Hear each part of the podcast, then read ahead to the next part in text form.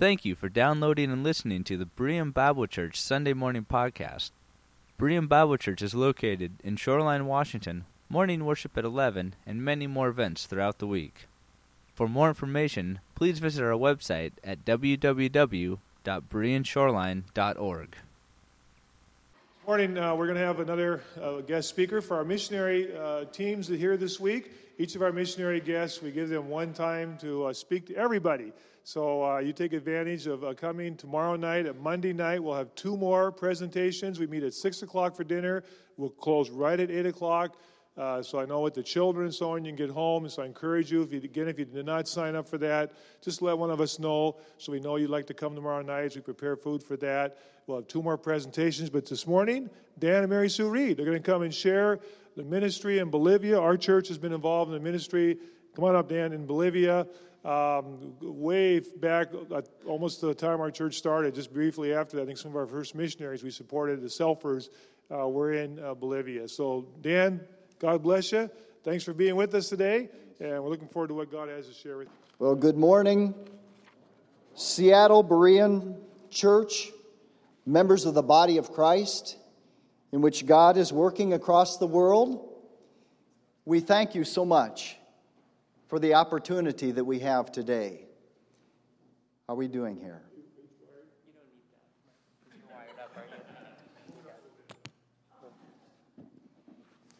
Well, they said I don't need that because I'm wired. I know I'm wired, but hey, I can't do anything about that. That's my personality.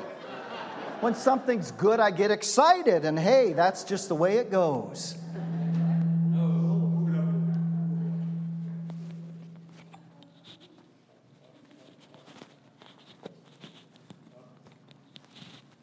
How's that?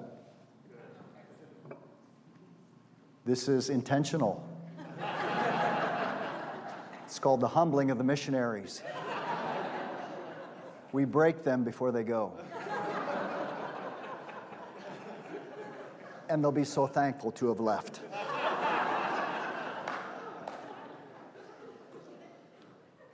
This morning, we are so thankful to have a church that has stood behind us for many, many years.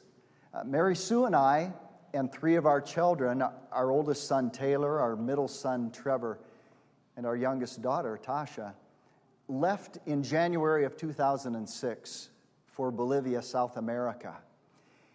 And uh, this was a step of faith for us to go forward and this was more than just me making a decision myself, but it involved my wife, Mary Sue, and it involved our children. And it meant taking them out of the Mona Shores, Michigan school systems. And it meant us going forth into a country that we have found since has been just a blessed country. The theme of the conference this week is how blessed are the feet of those that bring good news. And it is true. We walk today in Bolivia in the footsteps of many missionaries, many different individuals who've brought good news to Bolivia since the mid 1950s. Your church, the Seattle Berean Church, has been an integral part of encouraging missionaries, of sending missionaries, of parents releasing family members. You've given, you've prayed, you've supported missionaries, and now you have the joy of knowing that God is working with His people in Bolivia, doing what God has called them to do in the way that He has gifted them. I have a book with me this morning. It's called Lonely Planet. Many of you who have visited other countries know very well the value of this particular guidebook.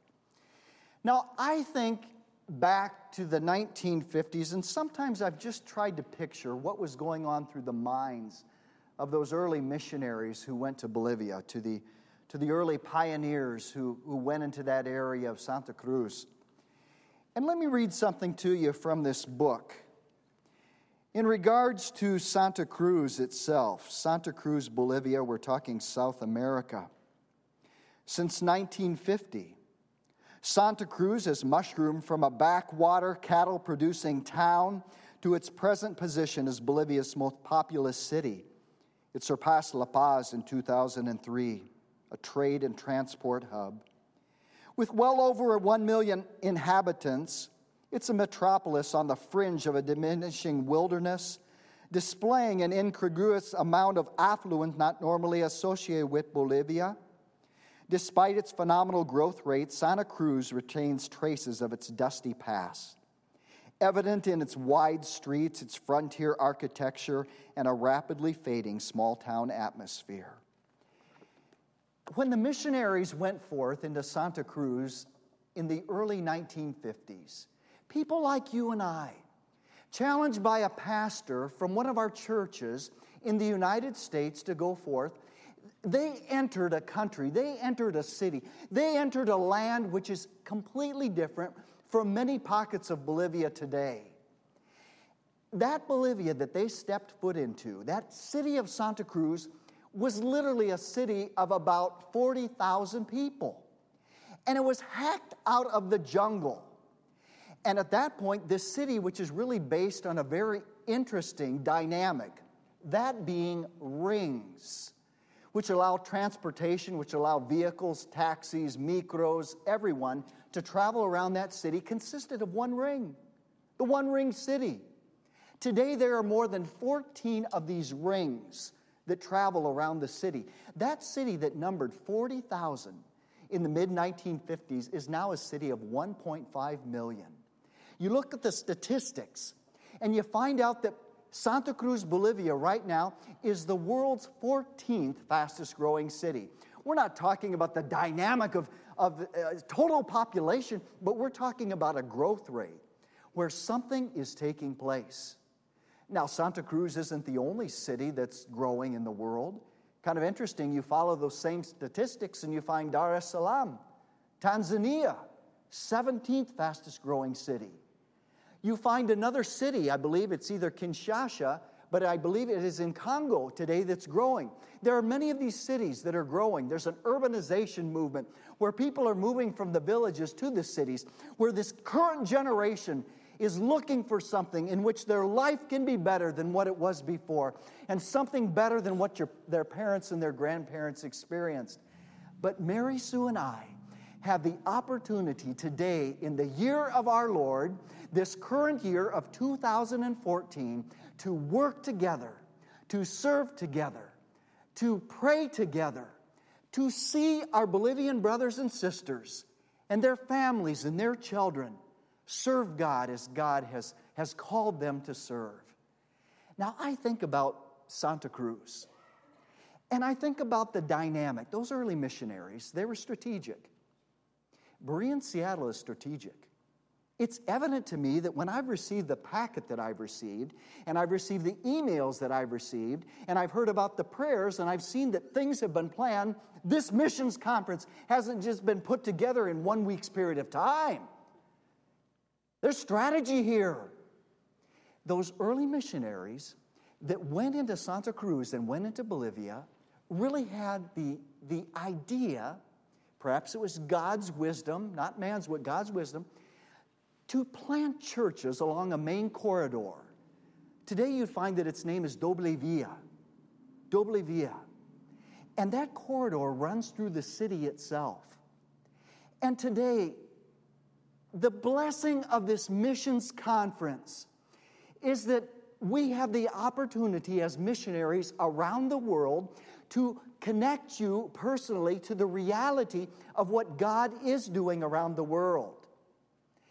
And I think of where those churches are planted today. And I think of what it would cost to buy these particular lots in Santa Cruz, Bolivia today. It's a city, it's no longer a backwood cattle town. But I think of Dios es Amor. It's in Villa Primero de Mayo. And I think of Pastor Erlan and Veronica, his wife. And today they're serving the Lord. And Erlan has a gift for evangelism and discipleship. That's his heart. That's who I go to when I have an idea about something that's going to involve evangelism and discipleship. Because generally, if it passes through Erlan and he gets a group of the Bolivians together, you can know this that generally the idea that they have for taking that is going to go. It's going to go. If it's just our idea, sometimes through our, uh, American ideas and our American idea, it may not go. But when it's passed through and it's prayed over and it's shared with our Bolivian brothers and sisters, it will go. There's Erlan, Dios es amor. I just think Fuente de Vida, Pastor Everett, Elisa, their little baby. They're worshiping the Lord today. Jesucristo vive. It's right on Doble Via. How many churches today in Santa Cruz have churches that are located on this main corridor? There's Jesucristo vive. Praise the Lord. We come over here, a church which perhaps is, is more well known, Emmanuel. They're a church that is really designed to be a growing church that is centered in an area that's called Cuarto Anillo, Fourth Ring, and Grigota. It's the other name for Doble Via. It's the closest church that I can see, that we can see, that is located on probably the second, the second fastest growing intersection with the most traffic that travels through the city. And there's Pastor Santos, and there's his wife, Elisa. Pastor Santos and Elisa have a daughter Lily Beth Ortega? Lily. We prayed for her. Lily Beth Ortega. She can speak English.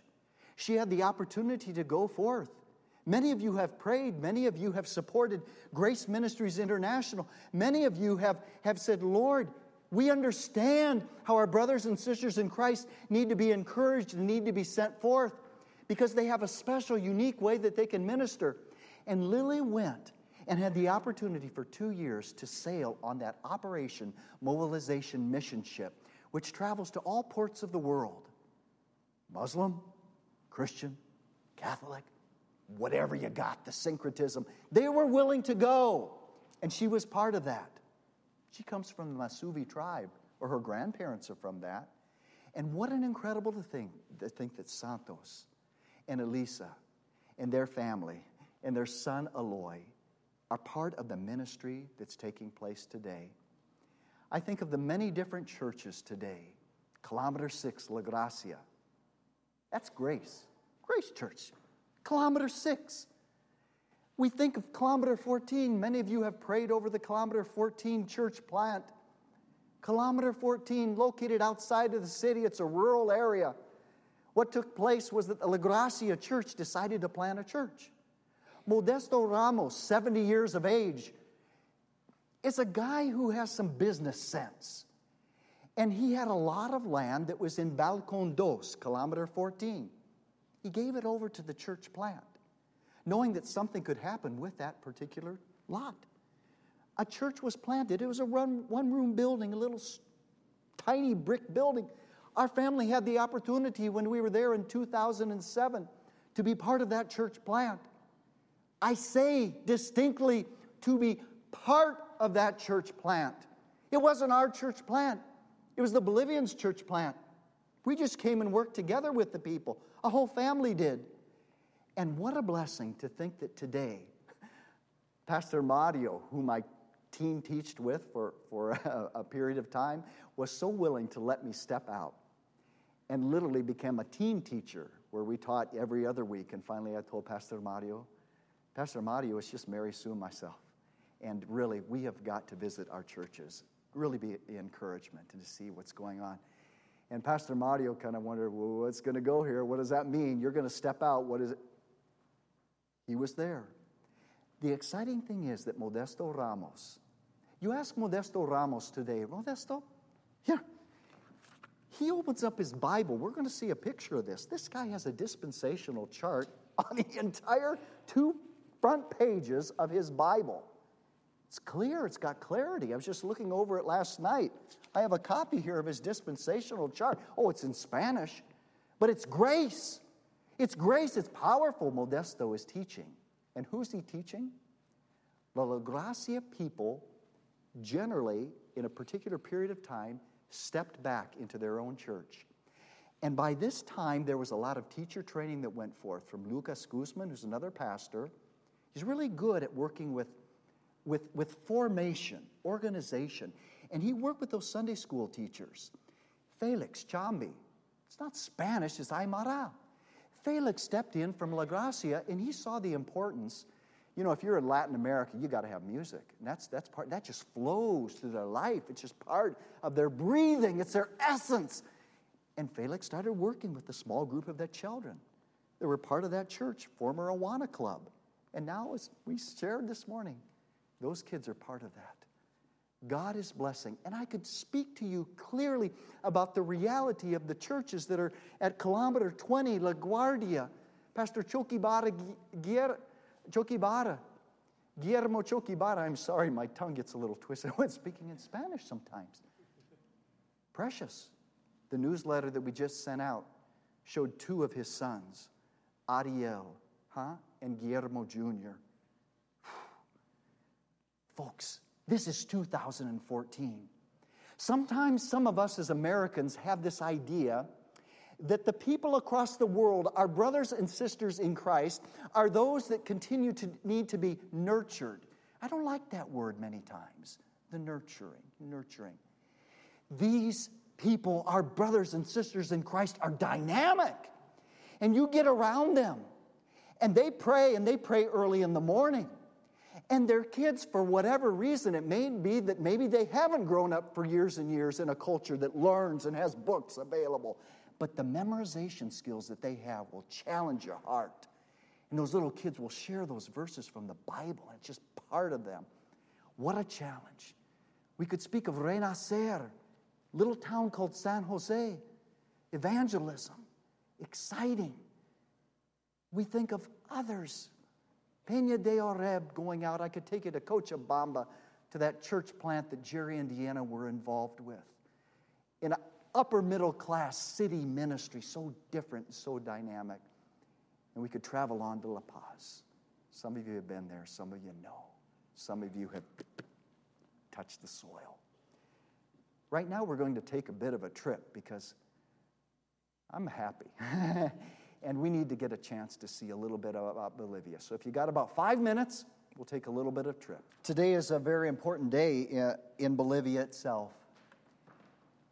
Today is the election of the new president that's going to be in position in office for the next five years, and perhaps if some particular individuals in government have their way, a new reform design constitution will allow for perhaps more of a perpetual type of presidential office in existence. It's election day. There's nothing happening in Bolivia. You can't drive. You can't do anything. Church services will be meeting this evening after the polls, the election offices, the voting booths are closed. But it's election day. It's a day of choice. It's a day in which individuals are going to vote for someone who they believe will better their life, will better their family, and will better their country. Berean Seattle has made a choice. You've made a choice years ago. And we thank you for that. I have a bit of a thank you list. I'm watching the clock. I think of those that you've sent from your church. You've had missionaries and some family members that have been released. Some have come back. I think of the names of Frosty and Kathy Hansen. I think of Gary. I asked Gary this morning if we could keep the work gloves that have his name written with that black little marker still in the garage. He says, Yeah, Dan, you can keep it. Just use them. Sherwood, Maureen Sage, Jerry and Deanna Olson. Some of you know that Deanna is my sister. Jerry's my brother in law. Danny and Sally Payne, Dave and Beth Schlegel. This Dave, guy was a police officer. He's tough, secure. Leaves Seattle to go to Bolivia. You know what really challenged me and what I appreciated about him when I met him? He sold, I believe it was a Challenger or a Charger to get there. That's what struck me. This guy was willing to give up something like that to go. Work in ministry teams from your church. Tom and Karen Drenth. I remember several couples coming recently to Bolivia. Some of the names of Sherwood, Sage, Larry, Mary, Paul. How hours delay before they were going to hit the Viru Viru airport to come back. Instead of fretting about this plane being delayed, Paul, their son, being an electrician, having some skills, decided to put a new ceiling fan in the house that Talo used to be in. It's a good man. Rich and Karen's been there. Thanks for the Leatherman. Still exists. Been through a few of those metal detectors that they say work but don't. Marlon and Gunny Olson, if you go over to the Santa Cruz Christian Learning Center, you'll find a wood plaque. I don't know if it's been wood burned or someone's just really carved their names, but it's there. It's right above the area by the cafeteria. They served as directors in a school there, the Santa Cruz Christian Learning Center, for I believe the period of at least a year. Let their kids go. The Admonsons raised a boy. Do you remember a guy named Matt? Matt really had Bolivia on his heart. He's brought two teams from the church, Parkside Holland. The last team that he brought was when Mary Sue and I were there. Amy Johnson came along with the team, but it was just us two. And Matt decided to double the amount of the number of team. 22 came over with that team. But what I appreciated about Matt was that his focus was that the youth that he brought and the individuals that he brought would work alongside of the Bolivians. Work alongside, not above, not below, together with. That ministry, I just called Matt when we were there in Post Falls. I told him, Matt, did you hear what took place at Camp Buena Vista? That team was part of ministering to four schools. There's more than 2,000 youth in the mission schools, part of our mission. Henry Prince is one of those schools. Lately, some of the teachers have kind of been wringing their hands about some of these troublemakers that have come into Henry Prince, the so called Christian school, not knowing what to do. Matt's team had reached out to these kids and really challenged those youth. Challenged them to know Jesus Christ as their Lord and Savior. Challenged them, if they do know their, Jesus as their Lord and Savior, to do something about it. Rachel Matichuk Mark and Kathy, dad and mom, let their daughter, 22 years of age, go across the world for a year's period of time. For a year, Rachel sends word to us and to Grace Ministries International that out of the 108 ninth and 10th graders from the Henry Prince School that went to a retreat to the newly renovated Buena Vista Camp, thank you, thank you, thank you, 25 of those kids accepted Jesus Christ as their Lord and Savior because somebody needed to accept Christ. And the message went forth, and the Holy Spirit had his time. Something's happening there. Thank you for everything. Thank you for these mission conferences. You'll meet more of our missionary brothers and sisters who are coming in that are ministering in South Africa. They're over there in Leavenworth right now, but they'll bless your hearts.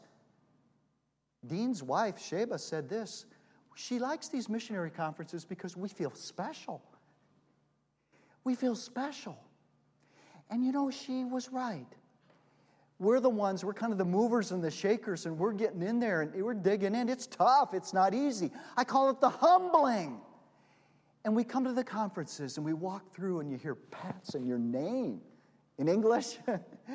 you hear about American culture. You hear, this is good. Thank you for these conferences.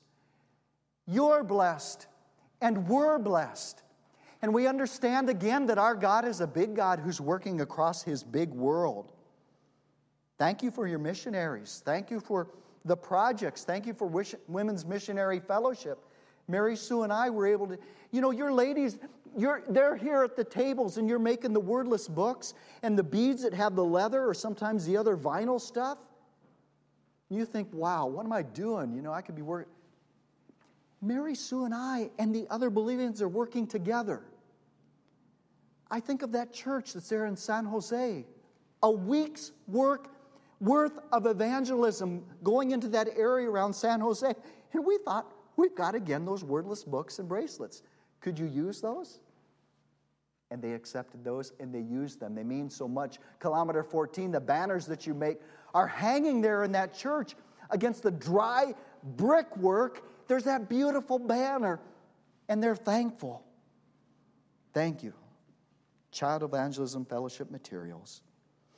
And perhaps most of all, even greater than your support, which, which has been so faithful, so indicative of Christians who, who care for their brothers and sisters, who in the years hence and in years after this particular year of our Lord 2014 are going to need their brothers and sisters in other parts of the world. Perhaps the thing that means the most to us is your prayers. God answers prayers. In times where sometimes we're, we're tired and we're weary and, and everything seems to indicate that this should be a moment for breaking, uh, we feel lifted. We feel as if the burdens are lifted. Maybe the Jesus who told us that my burden is light. God answers prayers. Thank you. Thank you. Thank you. So today, we praise the Lord, and this week we're going to be blessed. And we pray that Seattle Berean will continue to move forward in the challenge in their prayers, their encouragement, and their giving, and that more missionaries will go forth. And this young generation that has so many opportunities and so many possibilities and so many ways of walking through open doors will say, I'm willing, God, for what your plan is for me and for my life.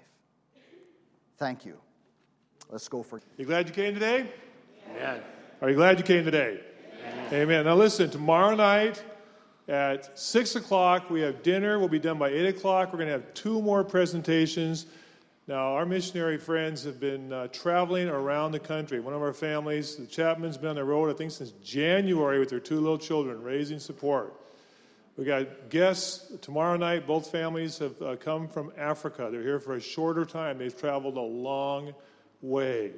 And if it's at all possible, I know you can't all come, but if it's at all possible, you could travel to our church tomorrow night and be with us. Really, you should be here. You will not regret it. And if you have not signed up, uh, if you talk to Gary, talk to me, we'll relay the information to Sharon. I'm sure uh, we, will, we will make extra food if we need to. Gary will make extra food if we need to. But uh, you join us. Come on, tomorrow night, join us for lunch today. I'm going to pray for lunch. I'm going to ask our missionaries would you, would you guys come down forward and just gather right here for a minute? So I want to have a word of prayer, blessing upon you and I want to dismiss you first. You can get your food first because we're going to come behind you. We won't run over you, but we'll come right behind you. And we want to sit with you at the table. Spread yourselves out around the tables down there. And this is the time to uh, fellowship with the missionaries. You know, there's a lot of challenges in the world today. Uh, we know there are health, and uh, we're well, well aware of that. Health challenges in countries today with diseases. There are uh, challenges of uh, turmoil, rebellions. There's danger there's a lot of danger out in the world today. It's a lot of challenges. But as a church and as mission organizations, uh, we won't back down. This is not a day to back down. If there's ever a day to move forward, it's today. And to think that God has given us the privilege of being part of His work. There is nothing better in the world than being a part of God's work. And you've heard the, this morning, even as Dan has shared, the history our church has had with these dear missionaries. Mary Sue, your family came here. You were missionaries in Japan. You came here as a little girl to our church. I remember you, huh? Robarts, of course. I remember your family coming here when I was a, a teenager uh, when they came here. We have a long history. This is not a time to back down. This is a time to move forward. And part of that is our financial commitment. Uh, as of today, we have 43 cards with $80,020. So we are getting close to our goal of 125,000. We will meet it. You will be a part of it, and you will help us join hands with these brothers and sisters around the world. Okay? Amen? Amen. So I'm going to have a word of prayer, and that's going to serve as our blessing for the food as well, our blessing and our missionary guests. Guests, you come down, have lunch and dessert, and take a look at the tables. And also, all their displays are down there in the gym as well. They're not out here in the narthex today, so take time to look at those. Okay, let's pray. Heavenly Father, I want to thank you for these uh, wonderful uh, days of our missionary conference. So, what a wonderful time. And thank you for these guests you've brought our way today. We have enjoyed getting to know them and uh, just to share their enthusiasm, their commitment. Lord, is a challenge. Uh, we think of our brothers and sisters, as, as Dan has reminded us today, our, our, our fellow pastors and leaders, missionaries uh, that, that live in these countries, that are, that, are, that are our equals, that we have the privilege of serving alongside of. I want to pray your blessing upon them today. I want to pray for every pastor in the, represented in the Grace and TCM churches around the world today, Lord. You know who they are. I want to pray for protection, for encouragement, for resources, for good health, and understanding as they shepherd their flocks, for these teachers and these principals in these schools, Lord, working with these children in the orphanages, in the medical clinics. And Father, what a privilege. And uh, Lord, we thank you that, that these are challenging days and that we have the privilege of standing up to that challenge with the power of the Holy Spirit and sending the grace of God and the message of the grace of God like never before. Bless these dear missionaries today. Give them good health as they travel, good fellowship with us here at Berean. I want to pray for the food today, and that you will bless it to our bodies in a world of such need. We never take for granted the blessings we have to enjoy a meal together.